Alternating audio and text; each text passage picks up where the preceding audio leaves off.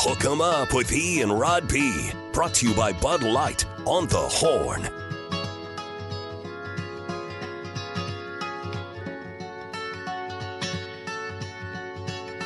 I woke up to the morning sky first. Indeed, you should wake up every morning with E and Rod B. Five hours, five days a week. Austin's only local morning sports conversation.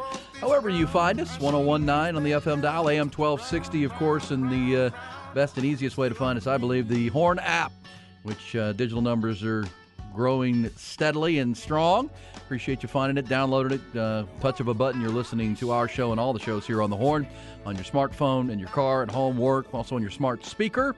Also at hornfm.com on our Twitch channel and the YouTube channel, which is also growing strong. Talking all things weekend, uh, also all things Texas football this game week Monday with Ian Rod B. And uh, we're getting it cranked up. It's that time. Do you uh, you played enough football, Rod? You get a little uh, little butterfly e because it's uh, that week. It's Oh, yeah. time to time to play. That's to- game week, baby. Uh, yeah, I mean, I think uh, if you're if you're a football player who played for at least a you know number of years um, at the higher levels like college or pro, around this time, I think it's it's hard to turn it off. So I think kind of naturally you get some of those those same feelings from back in the day and get some of that same those same uh, butterflies. Hopefully not the bubble guts But butterflies. you can you can uh, you can internalize and remember like when you go to the first day of camp, you're like, oh man, that's this. Oh, is, man. this is the healthiest I'm going to feel for a while uh, before I start knocking myself around. And then you know, then you get to this week, and it's it's uh, it's time to go. It's time to go. The Longhorns are a 35 point favorite over Alabama. Excuse me, over Rice this week. Alabama is a 39 point favorite in its matchup against Middle Tennessee. We can expect expect both teams to be very vanilla. I think in you're going to see all three quarterbacks for Alabama too. I think you'll see. I mean, and, and and for Texas, the hope is that you see all three quarterbacks. Right. The hope is that you know you're beating Rice so badly that you can throw Maalik Murphy out there uh, and get him some work. And then Arch Manning can get a little bit of work too. Remember, you still got the red shirt rule where you can play in four games. You can still red shirt him. So you wouldn't freak out about that. You're just trying to get him some snaps, trying to get Maalik Murphy some work. Uh, and then you're trying to get Quinn Ewers, you know, uh, to get him out there to showcase, you know, his ability a little bit, and then get the score comfortable, get the margin and the lead comfortable enough where you can take him out and get everybody some rest. That Bama game, I guarantee Alabama, they're going to intentionally, probably even rotate their three quarterbacks. Just to try to keep Texas and I guess any other future opponents, try to keep them from getting an exact bead on who's going to be starting quarterback. Therefore, you got to devote I don't know how many more hours of preparation to all three quarterbacks because you have no idea who's going to be their starting quarterback. Yeah. And new offense, as we've said, new, offensive offense, coordinator, new what that's going to look like. And uh, look, I think Alabama's always going to have elite lines of scrimmage. They're always going to be big and physical. And so, you know, the more offensive linemen you can play on Saturday, the more guys you can rotate in to get their, you know, their feet wet. Especially some younger guys will be Mm-hmm. good. All the quarterbacks could play. Uh, and look, I mean, I'll give Texas this: we haven't seen a play game yet, and there are high expectations. We talked, Locke talked last hour about, about the expectations for Dak Prescott and the Cowboys, and now they've gone after Trey Lance to further fortify their, their quarterback room.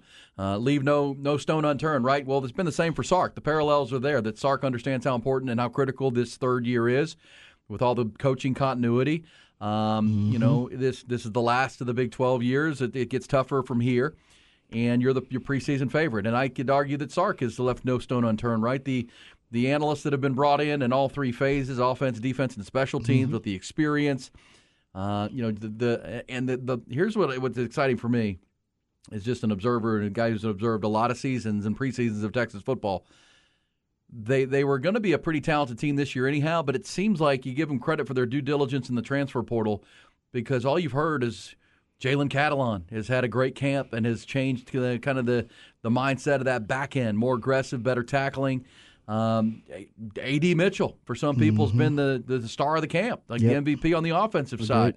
Uh, Ryan Sanborn at kicker, right? I mean, he's had a great camp, and they're excited about what they have there. So they they got it. Gavin Holmes is right now competing with Terrence Brooks to be the starting corner. So you know, you don't you know the portal's there to use, but at the same time, if you can add you know, really talented players and really evaluate that to a high level so these guys can come in and be impact players. The one name that you are that you have not heard, the only name that I've heard that, that hasn't had a good camp, who came in through the portal is the kid from Minnesota, Trill Carter. You haven't heard much of anything. Yeah, that he has not. Yeah. had- you know, imp- you know, he's been underwhelming so far. But they brought him in for depth from that Minnesota team. But you know, the the, hmm. the name you've heard there is Alfred Collins. That Alfred Collins had a great camp to go with Byron Murphy, and that Ethan Burke, the second year man out of Wake Westlake, has essentially won the the end to defensive end position opposite Barryn Sorrell. Barryn Sorrell. hmm That'd be really good. So that that to me, that's when you're a healthy program. A, you're able to recruit at a high level, and Sark has done that He from the high school ranks, and then you're Yep. able to develop those players. But now in the era of the transfer portal, you're able to to go get guys who can really become the separators in, in your program. Like the, the AD Mitchells can be a game changer because well now you got another elite receiver potentially, which just makes it tougher to deal with X X worthy and deal with Ja'Tavion Sanders in your passing game.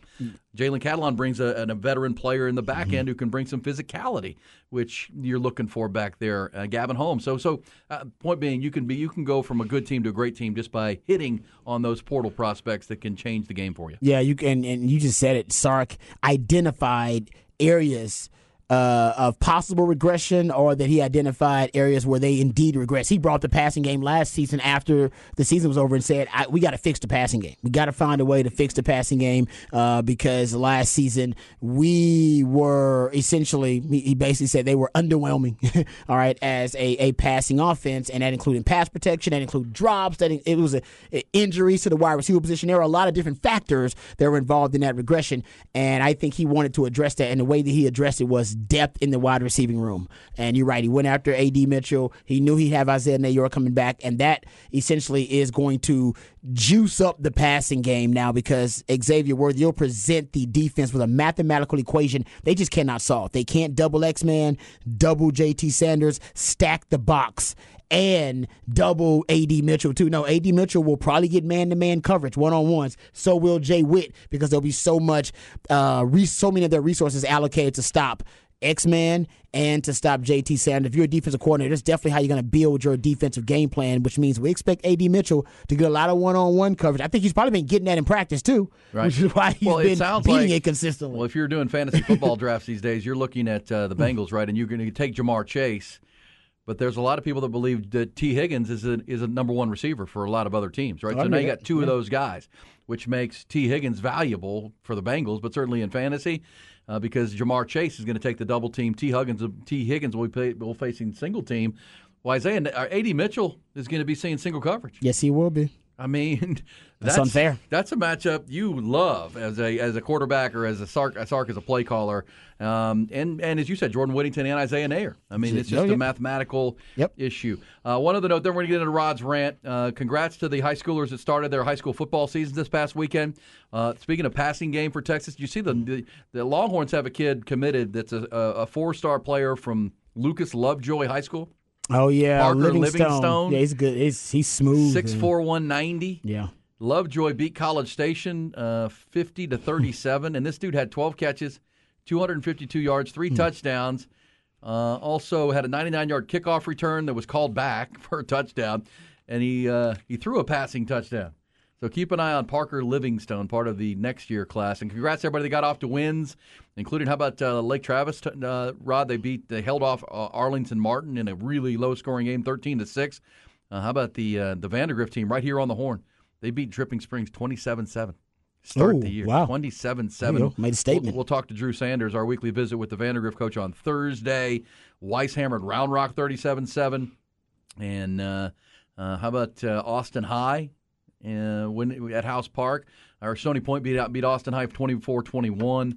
Uh, so we'll get to some of the big scores uh, of the weekend. But congrats to everybody got off to that one and Oh, yeah. start this weekend. And one other note: there was a kicker at Westlake. Rod, kicker at Westlake, because Ty, Ty likes the best lake. they uh, he kicked a 59 yard field goal. 50. 59 yarder Yeah. in week one. yeah. Man, he ain't That's what we do, kickers or and nothing. quarterbacks. It's Westlake. 59. They won 31 21. Spencer Wow. Barnett Nah, he's a booted beast. a 59 yard field goal. What year is he? Do we know? I don't know what year. 59 His yards. brother Charlie Barnett, I think, was the the kicker Okay. before So he's got it in the family. And of course, Still Justin family? Tucker went to Westlake. Uh, the Sitting- best kicker in the NFL ever. ever. I was gonna say yeah, of all time. Yeah. Goat stuff. Uh-huh. Future Hall of Famer. On my the kicker my year uh, got a kicked a field goal directly into the, the line to win the state championship though. So Yeah, maybe we should Not, be not as keep it- much. Not as much my year. Oh, like but directly into the light, the, like the It would have got. butt? It was Clavion Chase on. He would have blocked it regardless, but it it went straight. It did. It got like a foot off the ground. Uh, that dude's already in the NFL, isn't he? Calavion Chase on Yep. yeah, he is. Actually, you're right about that. running around the National Football League. All right, there you go. There's some uh, Texas football, little high school. We'll keep an eye on that, of course, uh, as we as we will. But uh, congrats. We'll talk to Drew Sanders on Thursday. But can we dive into Rod's rant of this nine o'clock hour late in the show? Mad as hell, and I'm not gonna take this anymore. Find out what happens when people stop being polite and start getting real. You ain't keeping it right. My God! Okay, it's happening. Everybody stay calm. Oh, you've done it now. It's time for Rod's rant of the day. Hold on to your butts.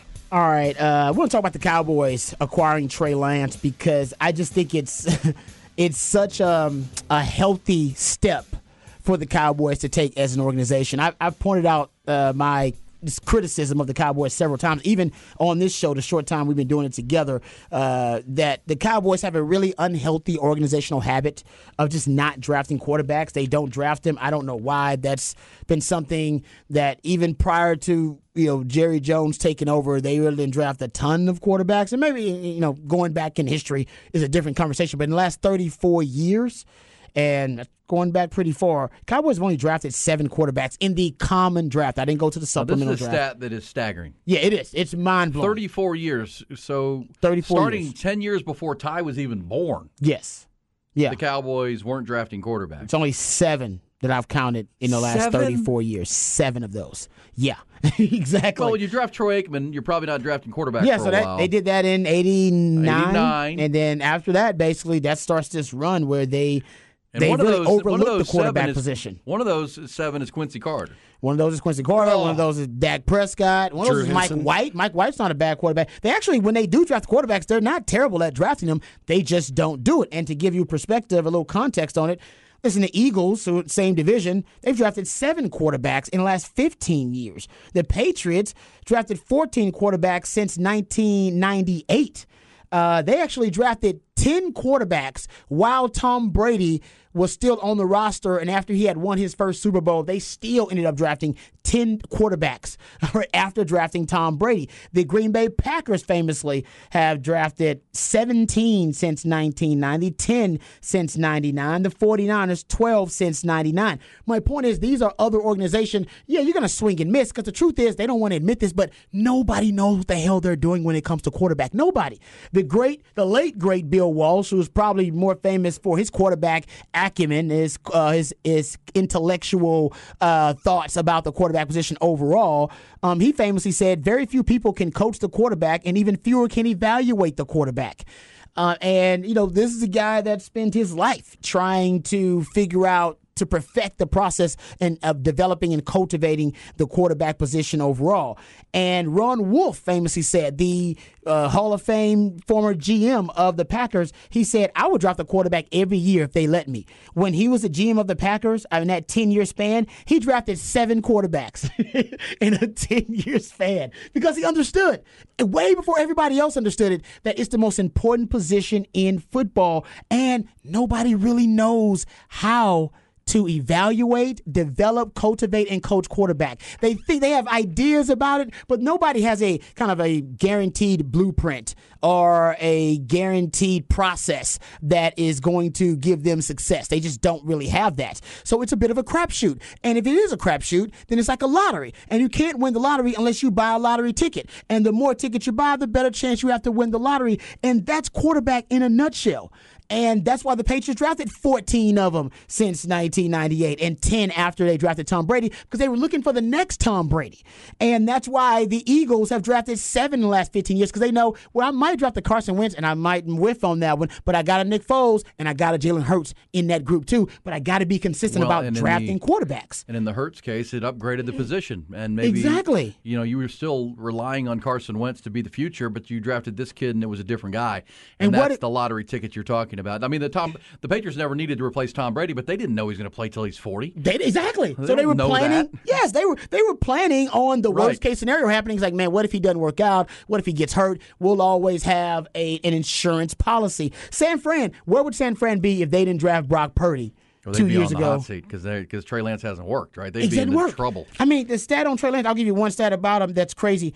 He, he, he played the fewest snaps, sorry, the fewest games by a top five pick with the original team that he debuted with since 1967. So basically, no top five pick has played fewer games with the team that drafted him than Trey Lance. How many that was a? One? disaster of a pick. Did he play one regular season game?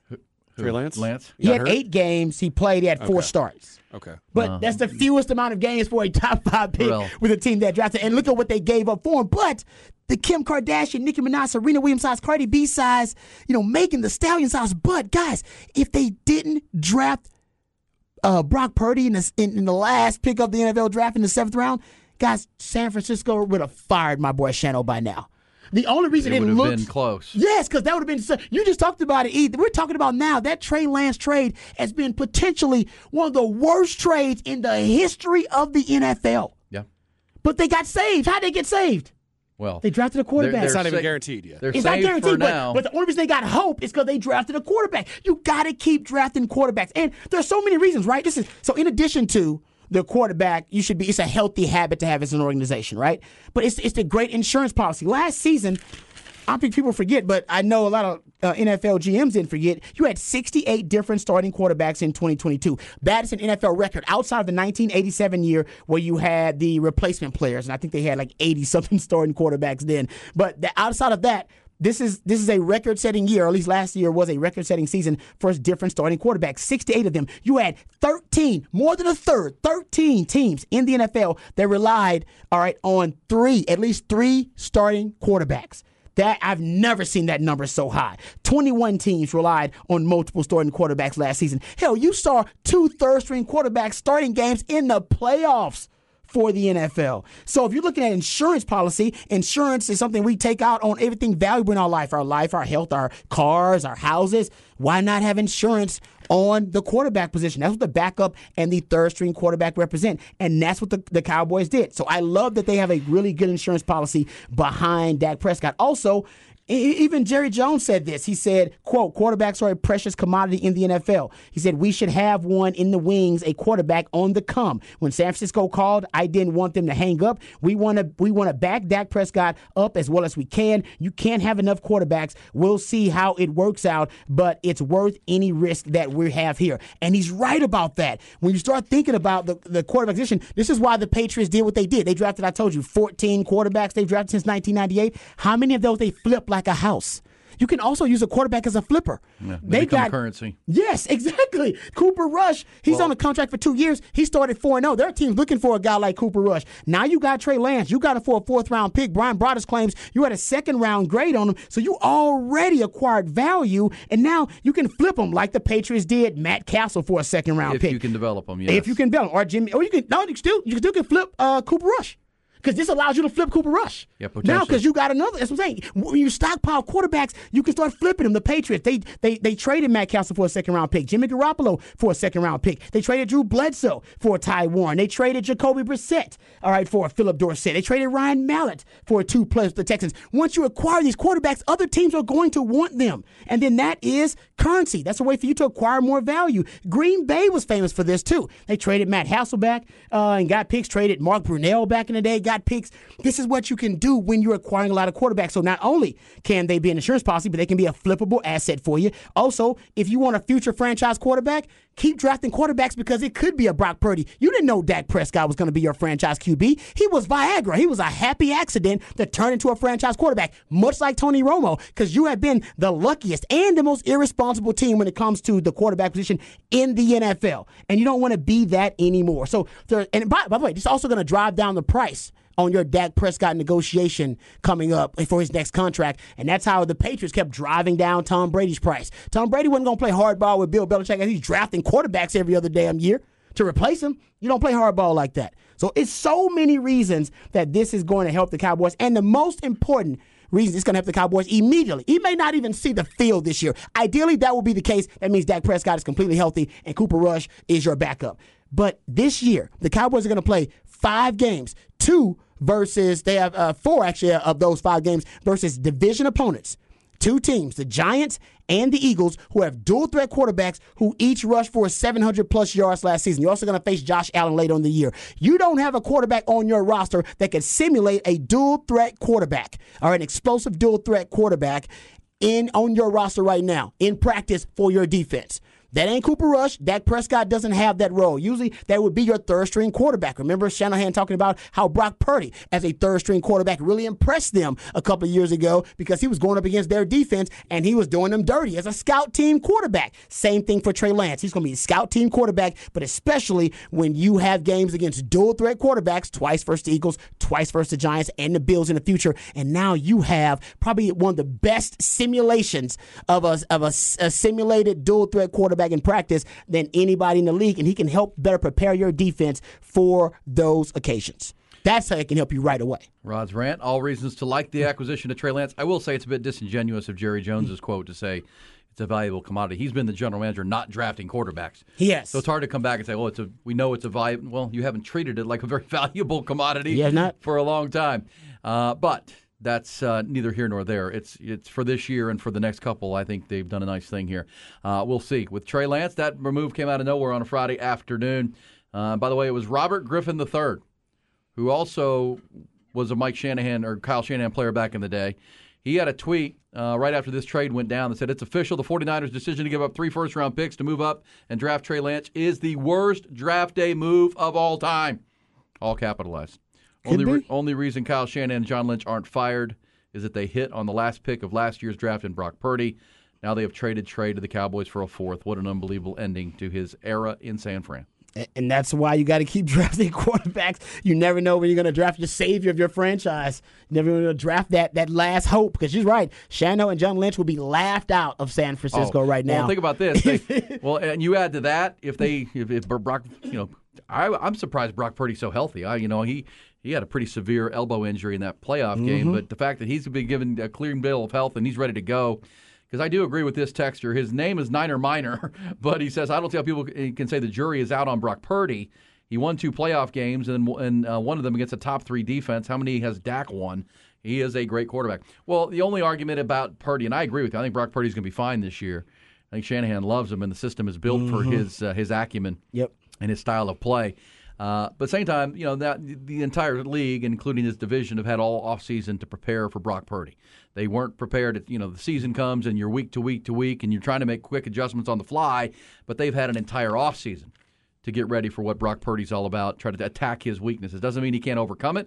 It just means it's uh, it's what the NFL is all about. You Yep. know, finding your weaknesses and attacking them. Uh, but last year, you probably didn't know his weaknesses that well, and he was playing Agreed. Above his pay grade last year. But he played great. So if he picks it up and they got so many weapons, keeps doing what he's doing, he's going to be fine. But by the way, remember the uh, the 49ers let veteran kicker Robbie Gould leave in free agency? Yeah. And they had a two tiered plan to replace him. They drafted former Michigan kicker Jake Moody with a third round pick. Yeah, that's crazy. They also made a trade for Zane Gonzalez. Uh, they seem to be in good place, but right now they don't have one. They don't have a kicker because those guys are both hurt. Oh. And actually, the injury luck for the 49ers, too, some of the worst I've seen for a franchise in the last six years. So they got Between them and Baltimore. Yes, it's really bad. Year after year, they always have really bad injury luck. Uh, that's something else they should consider, you know, researching, do- doing some deep dives into.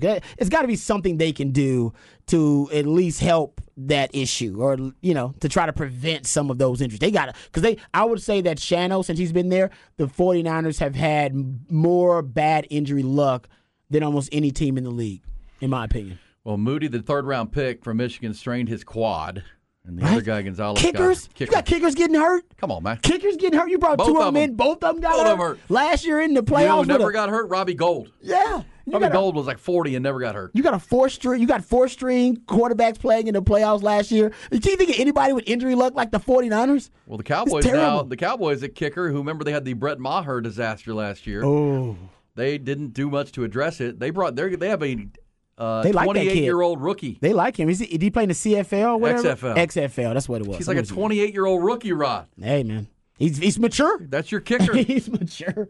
That's Hit what a 59 yarder in the game. Yeah, he did. He missed one too. He missed a long bomb, but that, no, they like his leg, and uh, you know, you see kickers to be reliable. Just make extra points, please.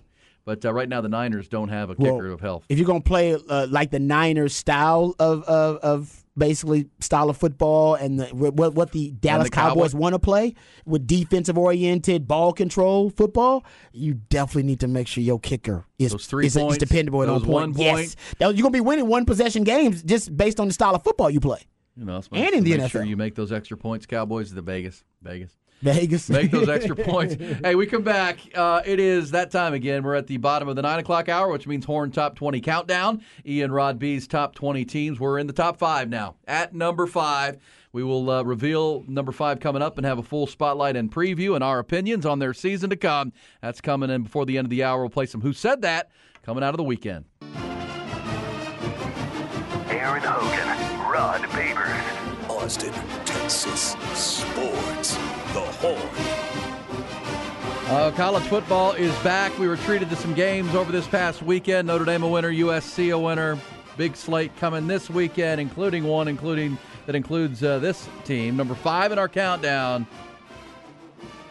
The Bayou Bengals themselves, Brian Kelly's LSU Tigers, Rod Babers, LSU Tigers. football.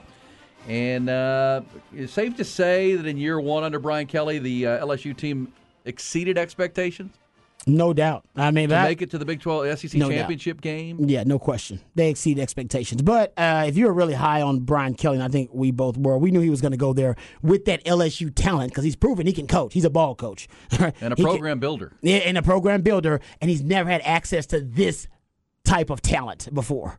And now you're going to add this type of talent to a guy, as you said, who's a proven program builder, and he's a damn good ball coach. And I think he just proved that. That LSU's going to be a force as long as Brian Kelly's there. Whether you like him or not, whether you think he's disingenuous or he's not authentic, whatever, uh, family. That, But- Cajun, Cajun accent wasn't it's genuine. not. It, it's not. But uh, we know one thing that is genuine: his coaching prowess and his coaching ability. He can coach now. Well, and the fact that he beat Nick Saban last year head to head, that's that's a challenge he wanted. And as you said, with LSU's athletes, right, to be able to, you know, Ed Orgeron was, uh, you know, a flash in the pan and Yep. won a national championship with a comet like Joe Burrow. Uh, but they're looking for someone who can, you know, make them a consistent contender in the SEC. Yep. And uh, this was a good hire. Remember when it was Brian Kelly? A lot of people thought it was going to be Lincoln Riley. That um, They want to make a splash. They was going to make a splash. They were going to make a splash. We just didn't know who it was going to be. But uh, Brian Kelly, that's a hell of a splash. Didn't seem like it was the right fit. I think earlier that's why people were like questioning, Like, that's not a good fit, really. Well, I think they're proving sometimes uh, you can force that fit a little bit. Jayden Daniels is their quarterback. He's bulked up over 200 pounds now. Uh, he was an Arizona State transfer last year and stepped in and was just brilliant. Threw for 2,900 yards, 17 touchdowns, just three picks. Led the team in rushing with 885 yards as well and 11 touchdowns. Rod, he's back and bigger. He's 6'4".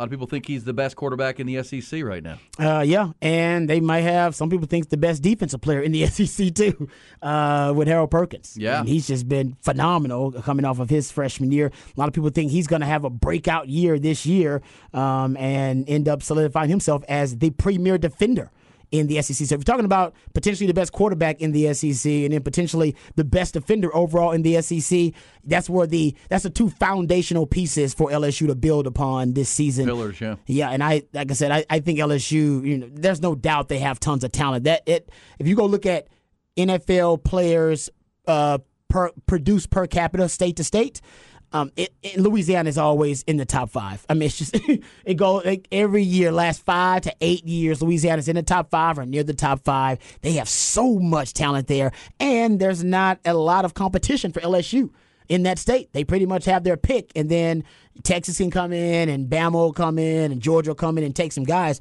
But they usually get the premier players in the state. That's why it's a big deal that Arch Manning, Louisiana guy, left the state to come to Texas. Yeah. Well, Um, look, and, and that offense has been offensively challenged for, I mean, outside of the Joe Burrow year, quite a bit. Uh, they averaged over 450 yards last year. They had 35 points a game for, for for LSU and the fans. That's what's so exciting about Brian Kelly. Yes, they went 10 and four. They lost in the SEC championship game to Georgia. They're not there yet. But if Brian Kelly, because the other thing Brian Kelly has been is a good developer of offense. LSU's also always been great on defense. So if you can combine the two, uh, and and develop a quarterback like this guy, Jayden Daniels, uh, which they found in one year. He became their best quarterback they've had since Joe Burrow was there. Yeah. Um, and so you know you're going to run the football. They have great talent. Uh, Kayshon Boutte has gone at receiver, but Malik Nabers is uh, an NFL receiver in the future, they believe. And the defense is, is anchored by Harold Perkins. And, and they're going to open with Florida State. This game is, is coming up on Monday, week from today, or is it the Sunday night? It's the Sunday September night. 3rd, yeah. It's the Sunday night of Labor Day. They're going to play that game against uh, uh, Florida State. We had Florida State last week. They're a top seven team in the ACC. Uh, that game is in Orlando. Remember, last year was at the Superdome. Uh, this year it's in Orlando. Then they play Grambling State, then go to Mississippi State before they play Arkansas. They do uh, travel to Alabama after an open date in November. They wrap up the season with with A and M on the 25th at home.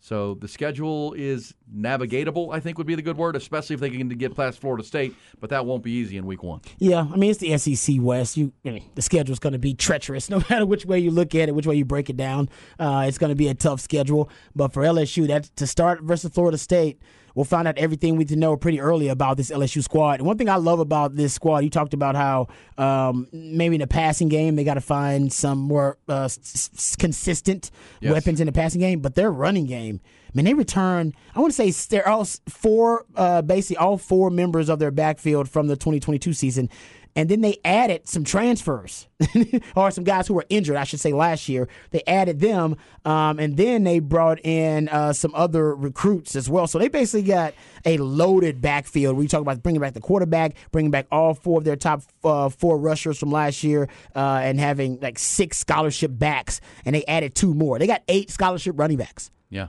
Well, Which that's, is that- rare. that's that's the thing with Brian Kelly. When I say he's a program builder, like Matt, I always saw Mack Brown as a great program builder, Yeah. right? Because wherever he went, Appalachian State, Tulane, North Carolina, Texas, he just knows how to build the program and meet the right people and create the foundation. And you know, Brian Kelly did it at Cincinnati. Gosh, what he did it at like Central Michigan before that, but then he did it at Cincinnati, built that program. Mm-hmm. That got him the Notre Dame job. He built that program. He left Notre Dame as the winningest coach all time at Notre Dame, which is a mouthful.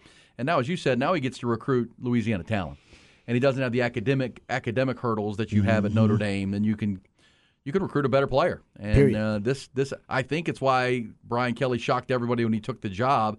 You know, he wants to be considered one of the best coaches, and he's a competitive guy. And we're better to uh, prove that than in the rigors of the SEC. And in year one, he played for the SEC championship. Yeah, and you brought up, you know, that LSU has a history, just a program where they, you know, pro, they don't have prolific offenses Yeah. right, throughout their history. They have great athletes, tremendous athletes, uh, but not really a, uh prolific offensive scheme.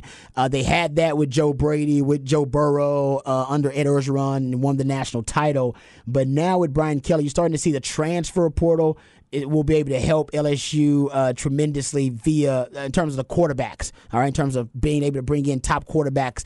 Uh, they did it with Joe Burrow, did it again with Jayden Daniels, and also with Brian Kelly. Now you just talked about he's an offensive minded guy. So those days Yep. of LSU just having extremely high level elite Like talent. hard to watch. Yes, offenses. but but yeah, exactly. But not having an offensive system that can maximize and weaponize that talent, I do think those days are done. Those days are over. You don't have to worry about that anymore, LSU fans. Uh, the concern now goes to more first world problems with a guy like Brian Kelly. Is yeah, can now you beat the best football programs in the country, the Georgias, the Bamas, you know, of the world. That's basically your next step. And with LSU talent, you know you got talent is not the concern. It'll be coaching that separates. developing and Yes. then organizing said talent.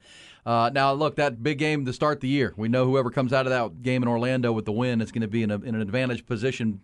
Because that, look, as far as non-conference opponents and non-conference wins, whoever Mm-hmm. wins that game, I mean, Texas, Alabama, Utah, Florida. Um, th- this is probably the biggest of the non-conference head-to-head matches. Notre Dame, Ohio State will be a big one because if you can win this game for LSU, you you now you're you're Oh, you'll be in a good spot. catapulted And it's same for into, Fla- yeah. it's same for Florida State Yep. uh, because their their se- season is, is front heavy. Uh, but the, remember in that game, defensive tackle Mason Smith, he's one of the top players on their defense. He was a uh, preseason All American. He's not going to play in that game because. The, the issue with the NCAA, right? They've they've and I mean he was signing autographs for money before NIL was a re, uh, allowed. before it was a thing. Right. He's just like he's yeah. Well, Now, like right now, they can't can retro, they can't retroactively apply. No, I guess not. Yeah. Well, how about this? How important do they think Mason Smith is for the top 10 showdown? They actually, he told Yahoo Sports that they actually thought about and tried to schedule a zero week game this Saturday just so he could serve his one game suspension in that game and then be available for them against Florida State. but they couldn't find an opponent. You thought about changing the schedule to make this guy available? Yes. Yeah, he said Holy uh, moly. LSU exhausted all What? options in an attempt to restore the eligibility of defensive tackle Mason Smith for the top 10 showdown against Florida State, including attempting to schedule a, ze- a week zero game. Brian Kelly told Yahoo Sports. Man, that's I, I cannot believe that. Which means they they had to pay some school some ridiculous amount of money just to put them on the schedule, Yeah. and then just hey, so look, you're not playing this week. Come over here and let us kick your heads in so our guy cannot be suspended for the Florida State game. That's a hell of a compliment for uh, Mason Smith. Yeah, well, but uh, honestly, that shows you that at least Florida State knows what the weakness is. It may not be a weakness, but where they're missing one of their best players, it'd be that interior defensive line. Well, and LSU brings eight starters back on offense, including their quarterback and all five offensive linemen. They sound a lot like Texas. They come back Mm-hmm. big and physical up front. Quarterback is back. Weapons on the outside. Uh, we'll see. But that, that Florida State game looms. So they're number five in our countdown, uh, which, of course, will feature a couple more SEC teams on our way to number one. The concern for LSU, I do believe, will be in the back end. You know, they consider themselves to be one of the DBU programs in the country, so they'll have a lot of talent, but it's unproven uh, in the back end uh, for the most part. Uh, so that'll be a question whether that back uh, that defensive backfield for LSU, where they can grow up and mature quick, or do they have to go through some growing pains? And going up against Florida State and that very potent offense is going to be uh, potentially uh, that could be a problem if those growing pains happen in that matchup. Did we uh, take anything from the games we saw this weekend? Caleb Williams is still really good, and USC's defense is still not. Yeah, they can't. Yeah, I mean it's, it's a project, right? Their their defense is going to be a project. I I believe for Lincoln Riley, he's hoping that by mid-season the defense won't be a liability because they don't need the defense to be great. They don't need the defense to be elite. That one game of the was best. 21-14 at halftime against San Jose State. Yeah, they need the defense to, like I said, don't be the don't be a, a weakness. Don't be the phase that drags down every other phase. And right now, I think they're still in they're still pretty much in drag mode. where they they can drag down every other phase with them. Yeah, San Jose State scored 28 points on them. Uh, and That that's not a great team. No. And they put up uh, almost Almost 400 total yards. almost 400 total yards, 200 200 apiece on the ground and run, so they were balanced. And you know, and that game was you know the, the long kick return in the second half really separated the game, and uh, you know that 21 point third quarter was the difference. But San Jose State kept scoring. So, uh, and yeah, you what you said you wanted to see Sam Hartman in Notre Dame, number 13 in our countdown. He's a good player. He's really uh, good quarterback. He's our best QB. He might be better than Ian Book was. I think he will be actually better than Ian Book was. He, I'm telling you, nobody watched him because he was at Wake Forest, but I got a chance to watch him. and He was he was fantastic at Wake Forest. He Well, really you don't throw 77 touchdowns in two seasons in the high level of the ACC against good defenses Yep. and not be a baller. Thank you. And, and and now the talent around him, you could argue, has been upgraded at every uh, at every position because Yeah, he's playing with better players. Exactly. Nothing against Wake Forest, but even the best of Wake Forest can't compare to you know Notre Dame football. So he's playing with better players, and uh, he's already a team captain. He's a team. How about this? Here's a great stat for you. He's been a team captain four years in a row. That's he, he just got to Notre Dame. He's, he's been voted team captain. That's just rare. That is rare. I mean, you, first You of all, know- you got to be starting pretty much to be Well, a I mean, team captain be a four years in captain a row. as a freshman exactly. at right. Wake. Well, you know who was a That's like Sam Ehlinger. Sam Ehlinger probably did that, honestly. Now I think about it. Well, you know who I know Bam Bam. Sam was probably in that category. You know who was a captain as a freshman at Mississippi State was Dak Prescott. Yeah, it's rare. Like, how do you do that as a freshman? Yeah, and he's got good leadership ability. He's natural. You're right. Uh, Hey, so we'll come back. Did you get uh, Ty? Did you get to see Jaden Greathouse? Yeah. Looking Watched good. Looking good. Hey, man. It's my guy. Jaden gone. Greathouse. He's in, speaking of starting as a freshman. He played on the Westlake varsity team as a freshman. That's a hard thing to do. And Tells you just how talented. And talented he's he playing is. at Notre Dame. And now he's playing as a freshman at Notre Dame and balling out. That So, yeah, he can That go. was against Navy. That competition will get better when they play Ohio State in a couple of weeks. But uh, at least for that first game, Jaden Greathouse was looking good, and Sam Hartman's the real deal. All right, we'll come back. When we do, we'll play a round of Who Said That? Who said that? Who said it? Uh, we'll tell you next. Who had been saying that? Who said that? Who said that? Who said that? Who said it every uh, morning here on Ian Rod B before the top of the uh, 9 o'clock hour, right before 10 o'clock. Uh, we've already played some good sound this morning, including Mike McCarthy talking about Dak Prescott calling plays on Saturday night. That was a designed uh, idea and a plan that they worked on in training camp, and he did it on Saturday night to a high level. Also, we heard Oh, yeah. the uh, kid from California with the walk-off home run, Rod. How about that? In a 5-5 game Hmm. against Curacao, every kid's dream, this jack and one. You know, how, when you're playing backyard baseball, that's the dream. Did Top he- of the top of the bottom of the ninth, Did he showboat a little bit? five. Uh, Oh, he did a bat flip. did a bat flip? There you go. He's twelve. See? He's twelve. There you go. Did all the old crotchety baseball fans lose their mind on social media when the young kid did a bat flip? Then Who cares? That kid, Exactly. that kid looked like he was at least 18 years old. Yeah, old. he looked old. But Oh, he, okay. He was like six three. So he's not The, the pitcher kid. for Curacao had not given up a home run at all in the Little League World Series, and he challenged him, and he got jacked. Damn Uh, right. and California wins it uh, yesterday. That was awesome. Also, Viktor Hovland talked about uh, taking home all that money, FedEx Cup. He's the best golfer in the world right Straight now. cash, homie. Um, got the Mariners taking first place in the AL West. That was wild. They did it with a sweep of the Royals over the weekend. Did you get to see the crowds out there in Seattle, Rod? They were hyped because they're getting behind this Mariners team who They should be. just finished their best 50 game stretch in uh, since 2003. 20 Oh, yeah. years for the Ranger for them. Yeah, They've they had- overtaken the Rangers. They had two double digit uh, win streaks Yeah. in the same They calendar went month. 36 and 14 in their last 50 games. Yeah, like who has double digit win streaks in the same month? Like, yeah, they are they are on fire. Meanwhile, the Rangers have gone one in the, one and nine in their last 10 games. Mariners have gone nine and one, and the Astros have gone four and six, and that's how they've overtaken those two teams. And Yeah. Remember the, the the Mariners were in the playoffs a year ago. I mean, they were Mm-hmm. there. Remember Yordan Alvarez, the big home run that just shocked them late in the in the ninth inning, and uh, the Astros went on to just take that series. But the Mariners, this shouldn't be a huge surprise. They can pitch, and uh, the young guy Julio Rodriguez is hitting like crazy. Uh, but what do you have? What do we have that uh, we need to hear? Who said what? Uh, all right, I got a couple of clips here. Uh, one's an NFL head coach, one's an NFL player. We'll play the head coach first. This should be pretty obvious who, Who this said is. I mean, I, I, I've, I always feel like I let Trey down. I mean, I wanted him to come here. I believe in Trey. I believed in him before we took him, and I'm responsible for that. Um, I didn't want to throw him into the heat of battle right away, but I thought he needed to play. So we tried to figure out every way to do that. I mean, if I can look back in hindsight, he broke that finger on a on a helmet on that fourth preseason game versus the Raiders. I, I wish I didn't put him in a play that had him break his finger because I think that really hurt him in his first year. And not only did it hurt him not getting able to mix in much, but it hurt him in the practice time because he had to adjust how he threw and things like that, which I think set him back for his second year. Um, when we went into the second year, we gave him every chance to do it. We were going to make an offense that, to me, gave him the best chance to be successful at that time, um, which we did do. And when you do that, you hope a guy can stay healthy so he can stay out there long enough.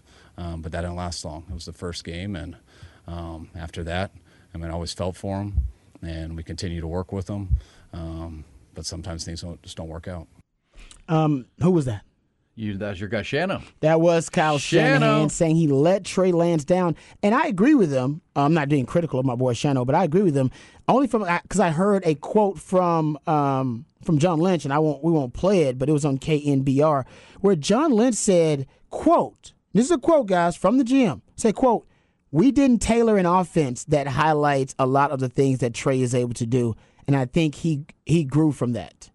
Well, He said I- we basically they, he didn't miss. They did not tailor the offense for Trey Lance. That it was not a quarterback friendly offense for Trey Lance. If that is the case, then yeah, you did let him down. Well, we know he was uh, he hadn't had a lot of reps coming into the into the game, and then the, as he said, the injuries in in back to back years just you know stunted any opportunity for him to play. And then you know circumstances changed. They drafted Brock Purdy, and he was so much better than anybody anticipated. And they traded for Christian McCaffrey, which changed their philosophy on what they were going to be.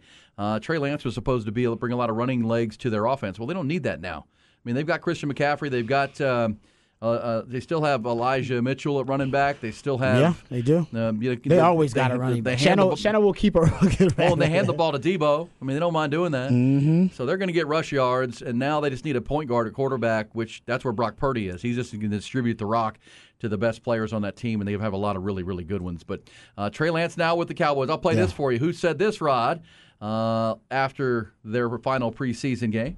Coach, congratulations on the win. Thank you. So you've seen him in um, rookie minicamp, OTAs, training camp, preseason. Have you seen enough? Has he earned the starting position, C.J. Stroud, to be the Week One starter in Baltimore? Yes, yeah, CJ will be our week one starter in Baltimore. Who said that, Rod? You already know. DeMeco. DeMeco Ryan. DeMeco, baby. It's CJ. He was unwilling to admit it prior to the preseason, but now I'm glad they're just saying, nah, no, CJ's our, he's our quarterback. And I will say, a uh, having watched all of his throws, the first game was a little rough. Uh, he made some really bad decisions. He didn't have any help up front in that game against New England. But then since that, he's only played like in about three or four series. but every throw I've seen him make, Rod, has been right on the money. I mean, his accuracy just jumps off. I remember he says he's ball placement is his key. Mm-hmm. He went two for four last night through a touchdown pass, but the two balls that were, were not caught were really good throws. He dropped one in the bucket to Robert Woods down the sidelines, perfect throw, and then uh, he had another one that Robert Woods. The only question I would have on Stroud on that play is he he could have run for the first down, and he said he threw it, and Robert Woods couldn't bring it in, but it was a good throw. So just love his accuracy. His question is going to be developing and reading and progressing through defenses, and uh, you know, but when he when he decides it and he lets it rip, he's as accurate as any quarterback you've seen. Yeah, no, you're right. And, and I believe Bobby Slowik admitted in that first preseason game they were extremely vanilla. There wasn't any of the game plan crafted for CJ Stroud's specific developmental track or his skill set. Right. And I think since they've decided, all right, you know what, let's let's tailor this thing specifically for CJ Stroud because confidence is also key here. We don't want him going out there just because it's like, oh, it's preseason. We're gonna do basic vanilla stuff, and then your quarterback has disastrous performances and go into the season without any confidence. So I think that's why they said, you know what, let's accelerate, expedite this development a little bit, and let's put in the CJ Stroud friendly concepts. And they did. And he looks better. Well, Yeah. and that's going to be an offense tailored to him. And they think they're going to have a really good offensive line in Houston. They should. And they think that They've uh. Dameon Pierce is going to be a, you know, a really good running back. So they have a good running game, and you build it. Dalton Schultz is a security blanket at tight end. So they got to bring him along uh, to be the franchise Uh, um, QB. I got one more, but it'll take like a second. It's Play like it. eight seconds. Play we got it. this. Here it is. Uh, NFL player. to describe this season and the one I Super Bowl. Anything less than that, it's a waste.